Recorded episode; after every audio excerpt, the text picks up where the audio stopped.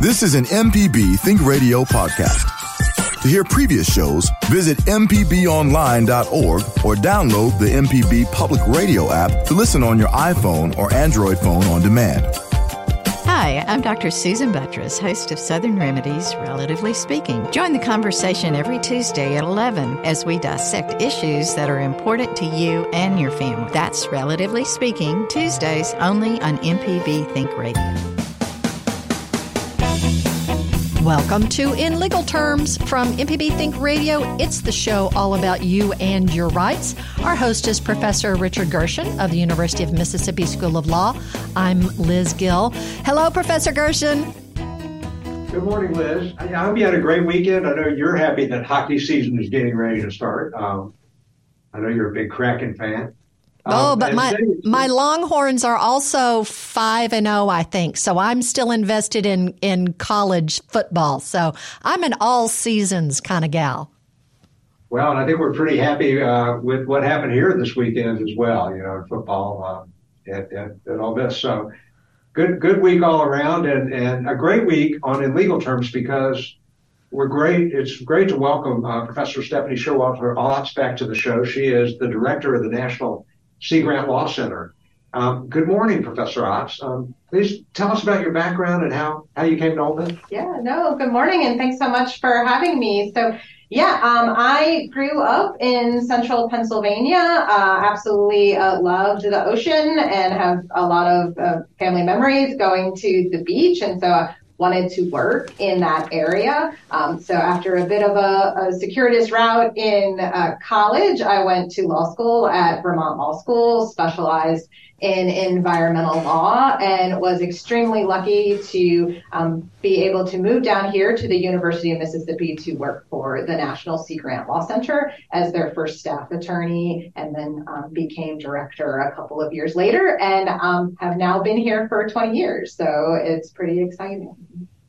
Well, y'all do great work. And, and please talk a little bit about the mission of the National Sea Grant Law Center. Yeah.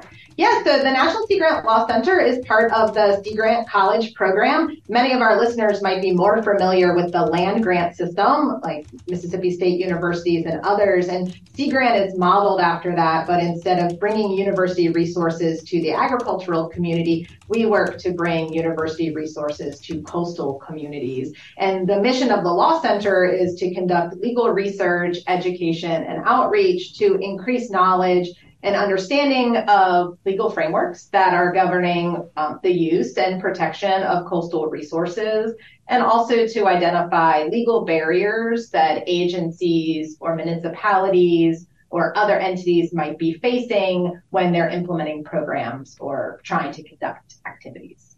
Yeah.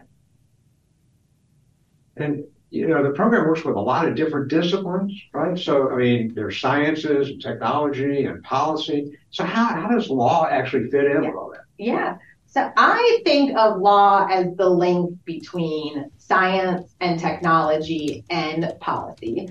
Now, of course, in the academic realm, there's a lot of different definitions of policy, but for the National Sea Grant Law Center, when we say policy, we're talking about like our aspirational goals for what we want our communities or organizations to look like. So, for example, one of the stated policies of the federal Clean Water Act is uh, to make all waters fishable and swimmable by 1983.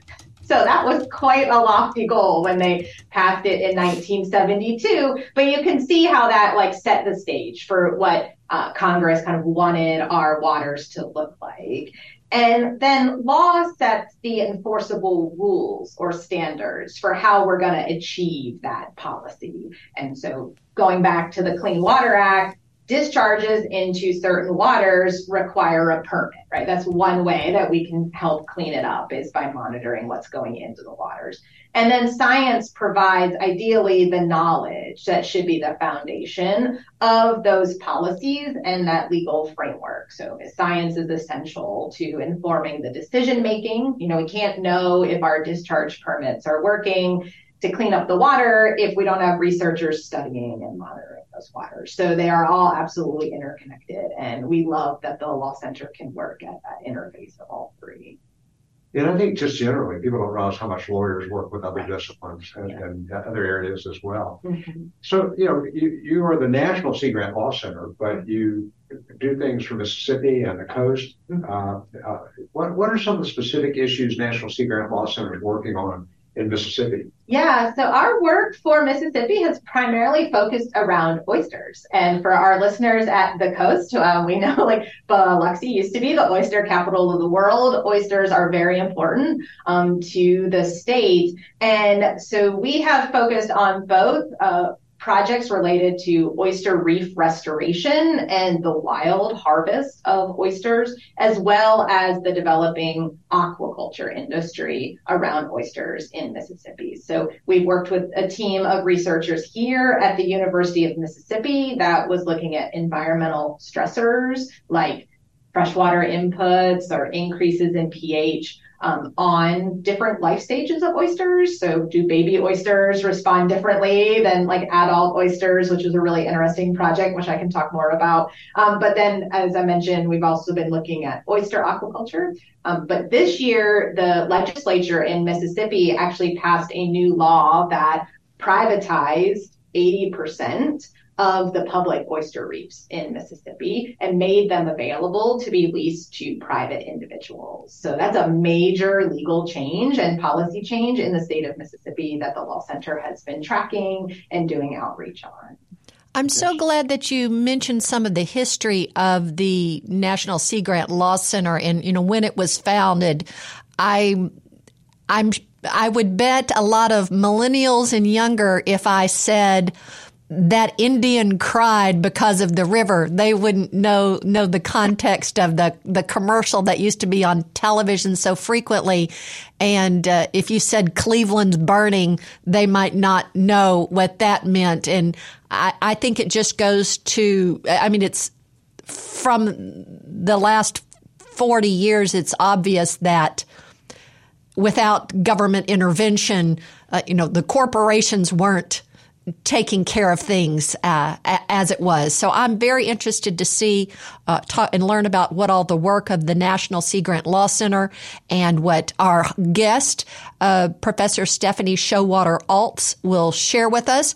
And we also have a curious caller from Madison. We've got Jonathan. Jonathan, thanks for calling in to In Legal Terms today. What's your comment or question? Good morning. Thanks for having me on and everything too. Um, I was wondering how climate change has affected the laws that are on the books up to this point in time. And I guess the other follow up thing is do you feel that the laws are adequate to address the uh, the already present threat that it poses? Oh yeah, thanks, Jonathan. That's a great question. So um, I will start by saying there's a little bit of a difference. Um, if you use law, big picture law, we have seen some implementation of climate adaptation and mitigation in uh, US law, but most of it has happened on the regulatory level, meaning that the federal agencies like the Environmental Protection Agency or uh, FEMA for disaster relief, or even the Department of Defense, the Navy has done a lot. But that's all happening like at the regulatory level. And Congress hasn't passed a lot of overarching legislation that would actually um, empower um, a new legal framework to address um, climate change threats in a holistic way. So it's been very piecemeal and it's been very on the regulatory level. And that also means that a lot of those actions that the agencies have taken to address climate threats have been challenged in court as being outside their authority or beyond what Congress provided. So we're in a bit of a stalemate um, in some respects for moving ahead with um, a really targeted climate changes in the law because of the way our political system is kind of working right now. Um, but there are lots of changes on the uh, low, especially on the local level. Um, many communities, even though they might not refer to them as climate change or climate adaptation, all along the coast, the coastal uh, municipalities are taking a lot of action to address floodplain risks and make it safer to live in their communities, um, requiring elevation of buildings, increases in wetlands protection. So um, I think we are uh, taking action. Is it adequate to address the threat? No, you know, it's a, such a huge threat and there's so many different challenges, but we are starting to see baby steps. Thanks, Jonathan. We appreciate you calling in. You can send us your email questions.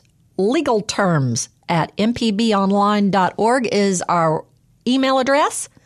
Now, not everybody has a chance to listen to our show live. If you've missed any of our program, you can listen to the whole show from our website, inlegalterms.mpbonline.org. Our host is Professor Richard Gershon from the University of Mississippi School of Law. I'm Liz Gill. So, October 2nd, through October 8th, 2023 is Climate Solutions Week. Reporting teams from across the NPR network have been searching the world for solutions to climate change. MPB is sharing what was found all this week on our national programs. So if what happens to our water is important to you, you will enjoy listening to MPB this week. We are talking about the work of the National Sea Grant Law Center with our guest, Professor Stephanie Showalter Otts from the University of Mississippi School of Law. Uh, Professor Otts here with us. I mean, one of the focuses of the National Sea Grant Law Center uh, is environmental literacy and workforce development. We talked we talked a little bit about the fact that there's some economic impacts as well, you know, that, that y'all deal with. Can you please tell us why it's important and how lawyers and law students get involved in the project? Mm-hmm. Yeah, so environmental literacy uh, to me is just a fancy way of saying that individuals are aware and have a basic understanding of humans, our connection um, to and impacts to the wider natural world, right? Um, for areas in which the Law Center works, this also includes ocean and climate literacy. So understanding fundamental comments, uh, concepts about the functioning of the ocean and the climate so that we can make informed decisions about the ocean and the use of its resources as well as the risks of living in coastal areas, whether that's from storms or sea level rise. And so it's critical that law students and practicing lawyers are environmental, ocean, and climate literate in order to um, give the best representation to their clients that they can, whether those are federal and state agencies, private companies, or property owners. Um, I always think attorneys working with clients to close real estate deals or develop coastal property should really understand the flood risk of that property when they're representing their clients. And that is not as common as we would maybe think or want to believe. And so part of um, our workforce development is to provide experiences and training to law students so they understand these dynamics in the coastal areas. So if they're working with clients, they can understand um, how these are all connected and, and to better represent their clients. And in terms of workforce development, you know,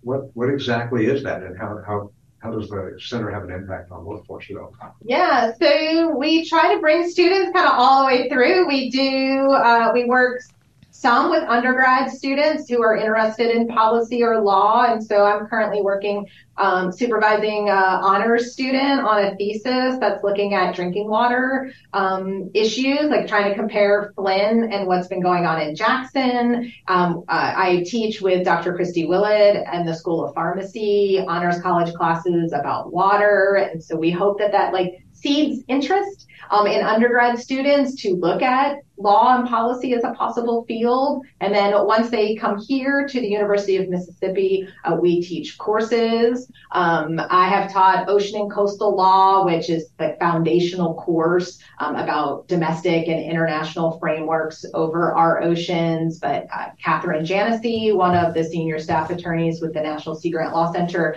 she teaches water law, uh, agricultural law, uh, fish and game law, which is all about like conservation and fishing and hunting uh, regulations. So we try to give the students that knowledge. And then we also work with students during the semester in the summer um, engage them on our research projects so they get applied experience working on these issues and then hopefully uh, send them out to get a job um, working in this field if they want to.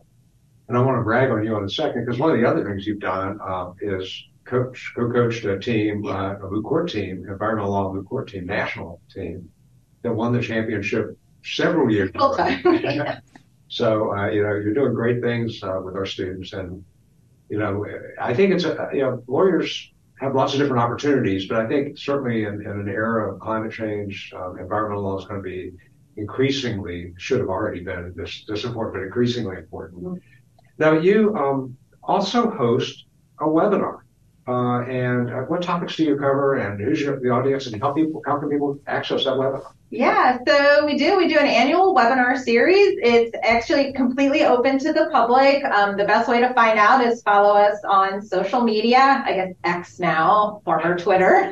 um, but oh, and our website always announces when our next webinar is going to be. Um, it is intended for non-attorneys. Our primary audience. Um, so there's 33 other Sea Grant programs around the country, and that's our audience. We want to help uh, grant personnel around the country kind of stay informed about hot topics and what's going on. And so this year we've done webinars on federal fisheries management and whether, you know, how effective and efficient the different management councils are around the country. We did a webinar on the sargassum bloom in the Caribbean, um, which has had huge environmental and economic impacts and some of the legal responses to that. We did a Supreme Court term roundup and preview um, for environmental cases in the current Supreme Court. So we do a lot of different things. And yeah, you're welcome to join.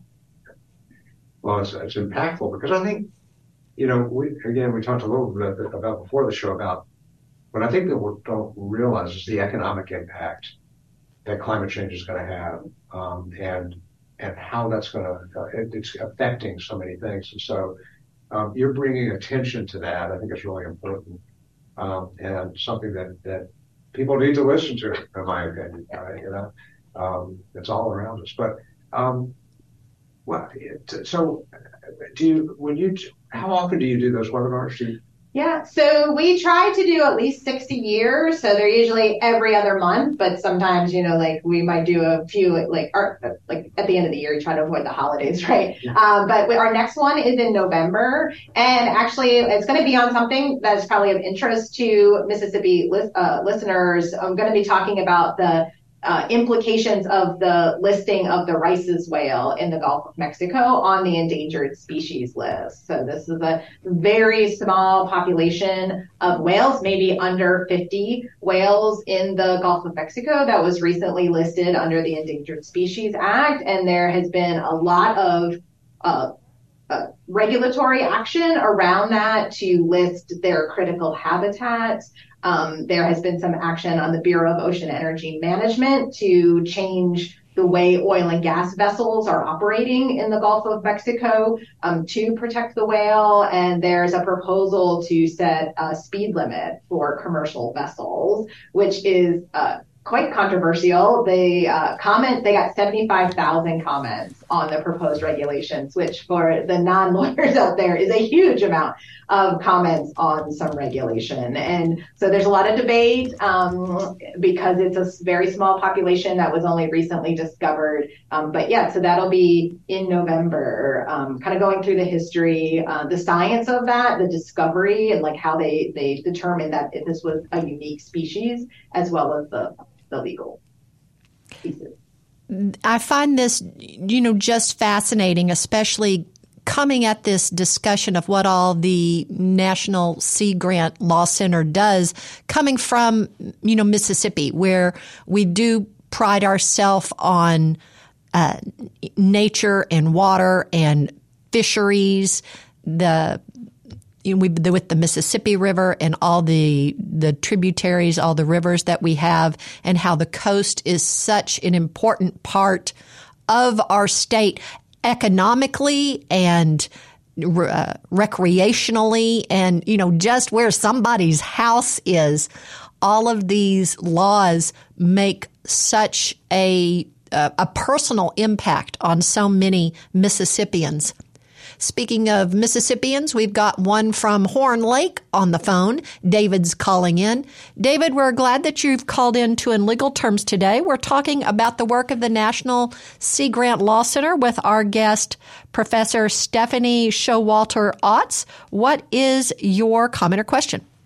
I'd like to ask a question about uh, flood zoning uh, disclosures. If you're out shopping for a new home and you go in the subdivision do I have to disclose the flood risk? So that's a great. Uh, how do you find your flood risk if you go looking for a home in a subdivision? Uh, yeah. Yeah, that um, that those are very great questions, and it is actually harder um, for property owners in the northern part of the state to find out their flood risk, unfortunately, than in coastal areas. But uh, no, uh, it's my understanding in Mississippi that there's no legal requirement to disclose the flood, flood risk for um, future owners.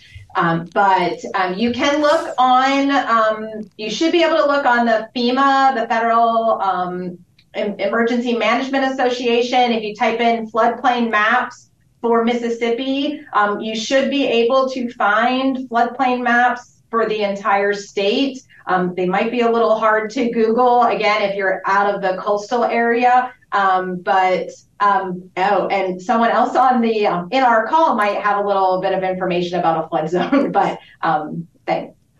Yeah. I've been intimately uh, uh, in touch with flood information for 27 years now. We live in the Jackson area. And when we bought our house, I, I believe it is on the seller disclosure statement, has the home ever flooded. And I know at least in the Jackson area, because there are quite a few homes that have been built in flood, flood, plump, flood prone areas, you can call the uh, the city. You can, and they have they have a map, and if you tell them your address, they can tell you at what flood stage the Pearl River is when your house will flood. So if you don't get uh, information from FEMA, which every year when we get our our, our FEMA statement, they tell us in 1979, a claim was made on your home. So we get that information recurring. And also the city I happen to live in has excellent information on the on flood zones because it has at least in the area I live in has been studied so much uh, but with new construction and in uh, rural areas, places that might not have flooded before, they might not have quite as specific as points of inches of a river, uh, what their flood stage is and how that affects uh, real estate. But thanks, David. Uh, good luck with you, and we appreciate you calling in today. You can email us your questions. Our address is legalterms at mpbonline.org. You're listening to In Legal Terms on MPB Think Radio. Professor Richard Gershon is our expert host. I'm Liz Gill.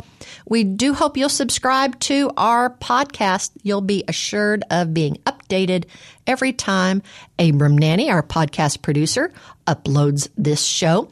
You can also find MPB Think Radio recordings from the website for the station, mpbonline.org slash radio.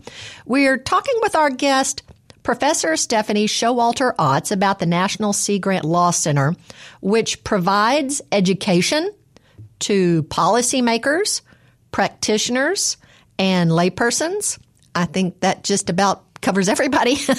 the staff also responds to research requests from the legal community and state and federal agencies. And we always like it when our federal and state lawmakers use data to uh, back up their suggestions and their laws. So we thank them for their effort and for all that they do for the state of Mississippi and the U.S. Thank you, Stephanie. No, we really are. I think we're so fortunate here at the University of Mississippi, Liz, to have great programs like uh, the National Sea Grant Law Center, you know, that are really doing things uh, both academically but also practically for the state of Mississippi and the Gulf Coast, and uh, and we appreciate their work. And you know, uh, Stephanie, you and I were talking during the break about like when I was a kid, I would go to my grandmother's shack on the beach in Sullivan's Island, South Carolina, and we'd sleep on the floor, and there was you know a shower. But that was it, you know. It was just to be. But now you you go back to Sullivan's Island now, and same thing with the, the Mississippi Gulf Coast. The development is really much more high end, and, and there's a lot more of it. So, you know, rapid coastal development and, and what's you know, and greater demands on fisheries resources and climate change and other human activities are leading to a lot of impacts on water quality, fish populations, wetlands lost. You know, so the National Sea Grant Law Center is working to promote ecosystem uh, based management to maintain vital habitats. So why is that so important? Yeah. So one, um, we people, humans are part of the environment, right? We're not separate from it. We need clean air to breathe, clean water to drink functioning ecosystems that support the food that we grow um, and provide places for us to hunt and fish and play, um, whether it's going to the beach or enjoying a day in a forest. And so decisions about the uses of those resources have to take into account what the ecosystem or how ecosystems respond to these different changes and impacts. So what is a wetland going to do if you build a house right next to it? And um, it's also what's going to happen if you increase the amount of fish that you harvest in a particular year and how might that ripple throughout the um, environment. And so ecosystem-based management is about understanding that these are not isolated decisions, but unfortunately the law tends to be, like to use a buzzword, like stovepiped, right? You just have these columns. The Clean Water Act was about water pollution. The Clean Air Act is about air pollution. Um, and you know, Safe Drinking Water Act is about drinking water, but uh, the quality of the water out in the environment affects the quality of the water that we're bringing into our water treatment plants. So everything's connected. So uh, we're trying to help um, by looking at the legal frameworks that we have, identifying where they're not seeing or addressing these connections, and kind of helping to work with different groups to identify how can we uh, better take that into account. Yeah, and then we, I mean, and legal policy makes a big difference there. You, we were talking about um, flood insurance, mm-hmm. and there there is government uh, supported, funded flood insurance that's very inexpensive mm-hmm. uh, that FEMA provides. I mean, I, I know it's four hundred dollars, I think, still, um, and so there's not a disincentive for somebody to put a multi-million dollar home right where a flood could be because they're going to be insured pretty uh, cheaply. So, I mean, are those the kind of policies also that, that the center would work on? Yeah, so we have done not like so much recently. There's been so many changes with flood insurance, but yeah, we do look at like um, what incentives or disincentives does a legal framework provide to do this uh, or to achieve your goals, right? And wetlands is going to be the new thing to really look at and is really important for Mississippi. So the last term we had a very big uh, Supreme Court decision, US v. Sackett, where the Supreme Court really narrowed um, how the federal government can define waters of the United States for protection under the Clean Water Act. And so that could potentially really narrow the wetlands that are protected in the state. And Mississippi only has state law that protects coastal wetlands in the three coastal counties. We don't have any state law that specifically protects wetlands in the northern part of the state. And so there aren't really disincentives in Mississippi from filling a wetland, right? Well, and that can impact duck hunting and the flooding, right? You might get more flooding in a certain area if you fill a wetland and that water can't be retained there in that area. And so, yeah, there's a lot of moving pieces when it comes to flooding. That's not just flood insurance for coastal storms, but flooding inland as well. It's, it's, it's so much. I mean, it's, it's all, they all relate together. And so what are some of the ways the law center is helping to address habitat restoration? Mm-hmm. Yeah, probably our most recent project was the one I had mentioned earlier with uh, researchers here at the University of Mississippi uh, looking at oyster reef restoration. So the state of Mississippi has spent millions of dollars in recent years on oyster reef restoration projects.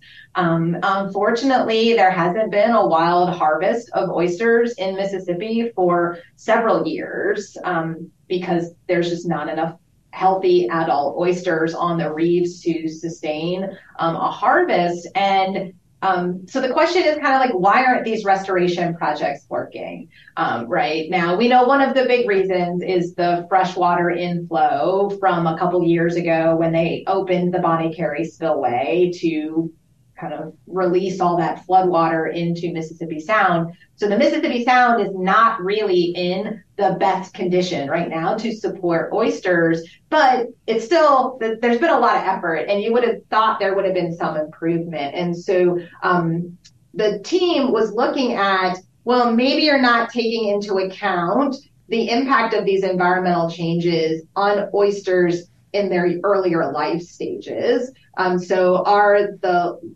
larvae like responding different um, so that they're not uh, settling out of the water and attaching to the reefs. Maybe the juveniles aren't surviving as well. Um, and so the, the researchers did find that um, they do respond differently to salinity changes or temperature changes depending on how old they are. And so I worked with the team to translate their research findings into a policy brief for state for the state legislature and state regulators about what does this mean for restoration projects. And so one of the suggestions was maybe you grow oysters longer in your hatcheries on land before you put them out on the restoration reefs because they might survive better if they're older. Now that costs more money to keep them in the hatchery, so there's some balances there. But like that's an example of a project.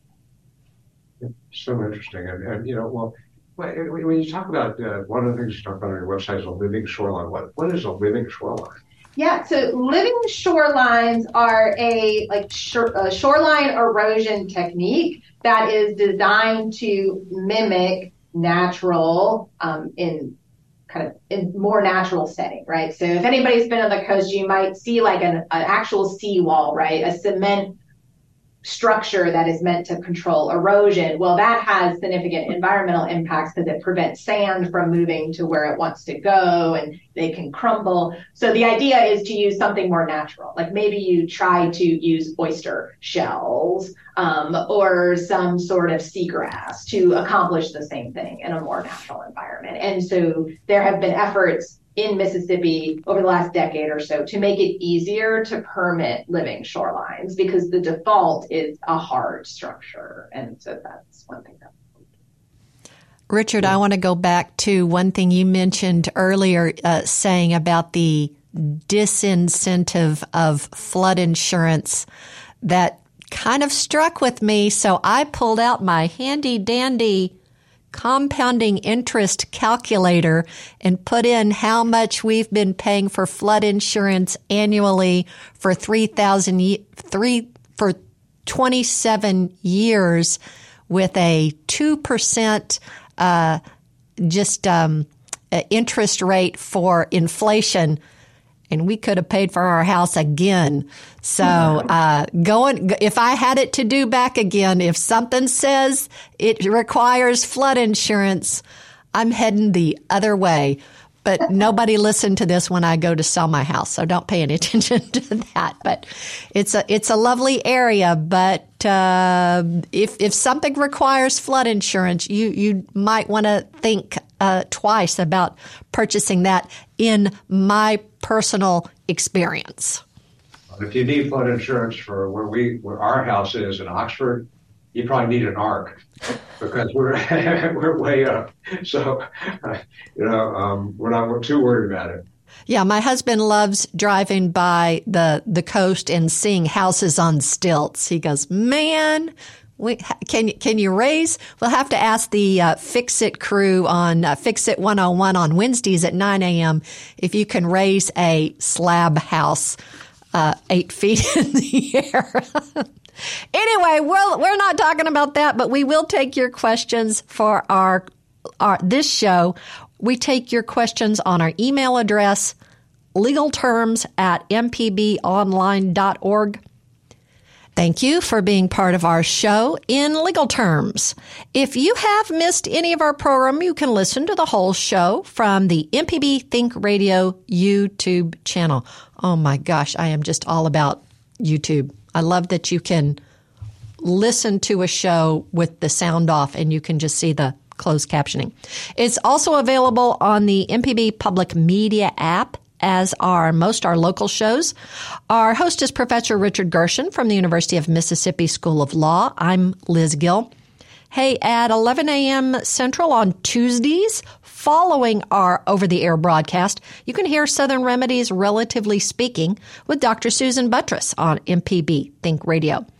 We were very lucky to have the director of the National Sea Grant Law Center on uh, in legal terms with us, in the past. That was Tuesday, April 23rd, 2019. So you can find that podcast wherever you get your podcasts. And we're so very glad that Professor and Director Stephanie Showalter Otts could join us today.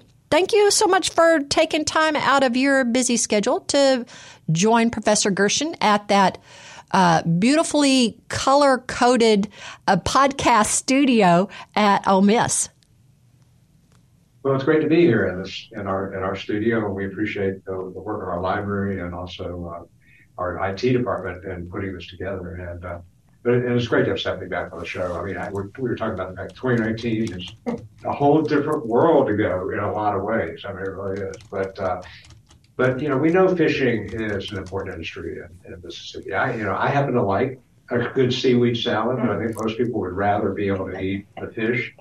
Um, and you know, with between the oil spill and overfishing and industrialization, I mean, that's had negative, negative impacts on our industry. You've already talked about oysters, and can you talk a little bit about the, the impact and how the work of the National Sea Grant Center uh, was effective and has been working. Yeah, and so the the law center um, does like our work does change when we get these big um, kind of shocks, and so yeah, I can't believe it's been so long, but um, I was probably I guess maybe it was almost, about a year. Um, I was working here when Hurricane Katrina hit the coast and then the oil spill and of course COVID. And so commercial fisheries in Mississippi um, are pretty well managed. Um, they are managed by federal and state agencies. They are considered sustainable. Um, and uh, the commercial fishermen have made a lot of sacrifices in recent years to deal with the reductions in harvest levels to keep them sustainable.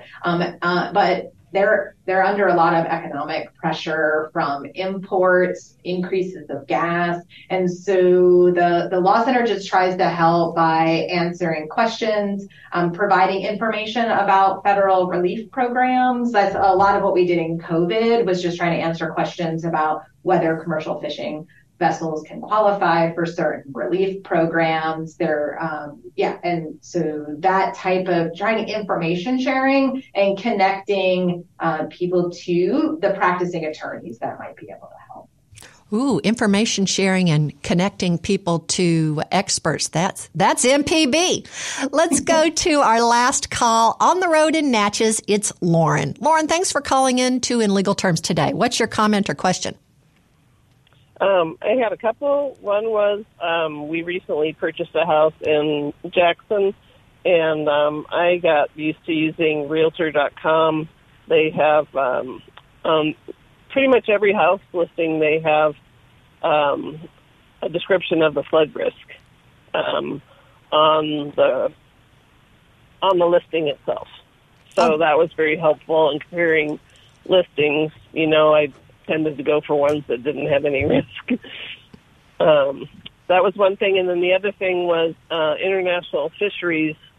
Um, I had uh, read something recently where they've had a couple of instances uh, in both Norway and Iceland where uh, salmon fisheries, the farmed salmon got loose and were going upstream to spawn um, with the wild salmon, and there are a lot of problems with that. Um, that could lead to extirpation of the wild salmon because uh, the farmed ones have fish lice, and um, they also have a different life cycle. They um, mature more quickly. So then, if they breed with the wild ones, um, the wild ones won't be able to. Um, they won't be sexually mature at the same time as um, the rest of the wild population. The crossbreeds wouldn't and so it could further diminish the wild fishery. Thanks for sharing that with us, Lauren. Uh, we went to uh, Alaska this summer and saw a salmon hatchery, and that was so interesting that they had their own salmon ladder. They they put in the barrier to get the the the fish that I guess that grew up there that have that same brackish type of water to help them uh, get back in. But yeah, in in in Mississippi, fisheries are are quite important, aren't they, Stephanie? Yes, yeah, and um, just to thank you so much, um, Lauren, for that that information. And uh, we have had we have similar concerns here in the United States with salmon aquaculture. Uh, it was before COVID, but there was an unfortunate event um, in the Pacific Northwest where uh, net pen collapsed and did release uh, fish into the environment. Luckily, they they believe they harvested most of them, and the rest like didn't survive. But there have been those issues um, in British Columbia as well, um, and other places. So many states actually around the country require that you only use native species in aquaculture to reduce that risk of threat. And of course, here in Mississippi, we're not doing yet um, finfish aquaculture, so the oysters aren't moving around, and you don't have quite as much threat. But they are using native species again, so um, the that uh, just to say that the regulators are aware of that, and the law is does have provisions to try to reduce the risk from aquaculture in the United States from those types. What is the what does aquaculture mean? Oh, yeah. So aquaculture means the growing of a crop in an aquatic environment, right? So agriculture is growing crops on land. Aquaculture is on in water. Um, you'll sometimes also hear the word mariculture. So if you were in Alaska, they might have been talking about mariculture. Uh, that is sometimes the preferred term for growing crops like in an ocean environment. I personally think aquaculture is just easier to use generically, but of course we have catfish aquaculture in Mississippi. That's pretty important. And now we're moving more into the marine environment. But the National Sea Grant Law Center also has several large projects about seaweed aquaculture. So um, and uh, developing new food safety regimes as more states start to develop seaweed aquaculture industries here in the last couple. Well, Richard, one of my kids loves seaweed snacks. I think that's going to be my homework for the the week. I'm going to see if I can find a seaweed snack and taste it. Wonder if they'll have that at the state fair. it's, it's quite not, but it's high, it is highly nutritious and really tasty. So uh, you know. Um, you haven't tried, it, I think it's worth trying. But I, I think it's interesting that now states are getting involved in seaweed aquaculture as well. Mm-hmm. Um, and you know, you you mentioned Katrina. You you've been here. You were here during the oil spill as well, and and that had to impact uh, the center a lot. Oh, Yeah, Richard, we don't have time to talk about that. We'll just we'll have to get Stephanie back uh, for a, another time. Stephanie Showalter Otts, we so appreciate you making time for us and for all of our listeners today. Thank you so much for coming. No, thank you so much for having me. And the time went so fast, so that's fantastic. Thanks for all the callers and their great questions.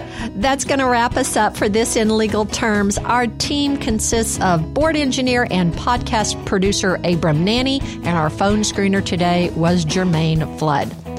For Professor G- Richard Gershon, who hosts from the University of Mississippi School of Law, I'm Liz Gill. Join us next Tuesday at 10 a.m. Central for In Legal Terms on MPB Think Radio. This is an MPB Think Radio podcast. To hear previous shows, visit MPBOnline.org or download the MPB Public Radio app to listen on your iPhone or Android phone on demand.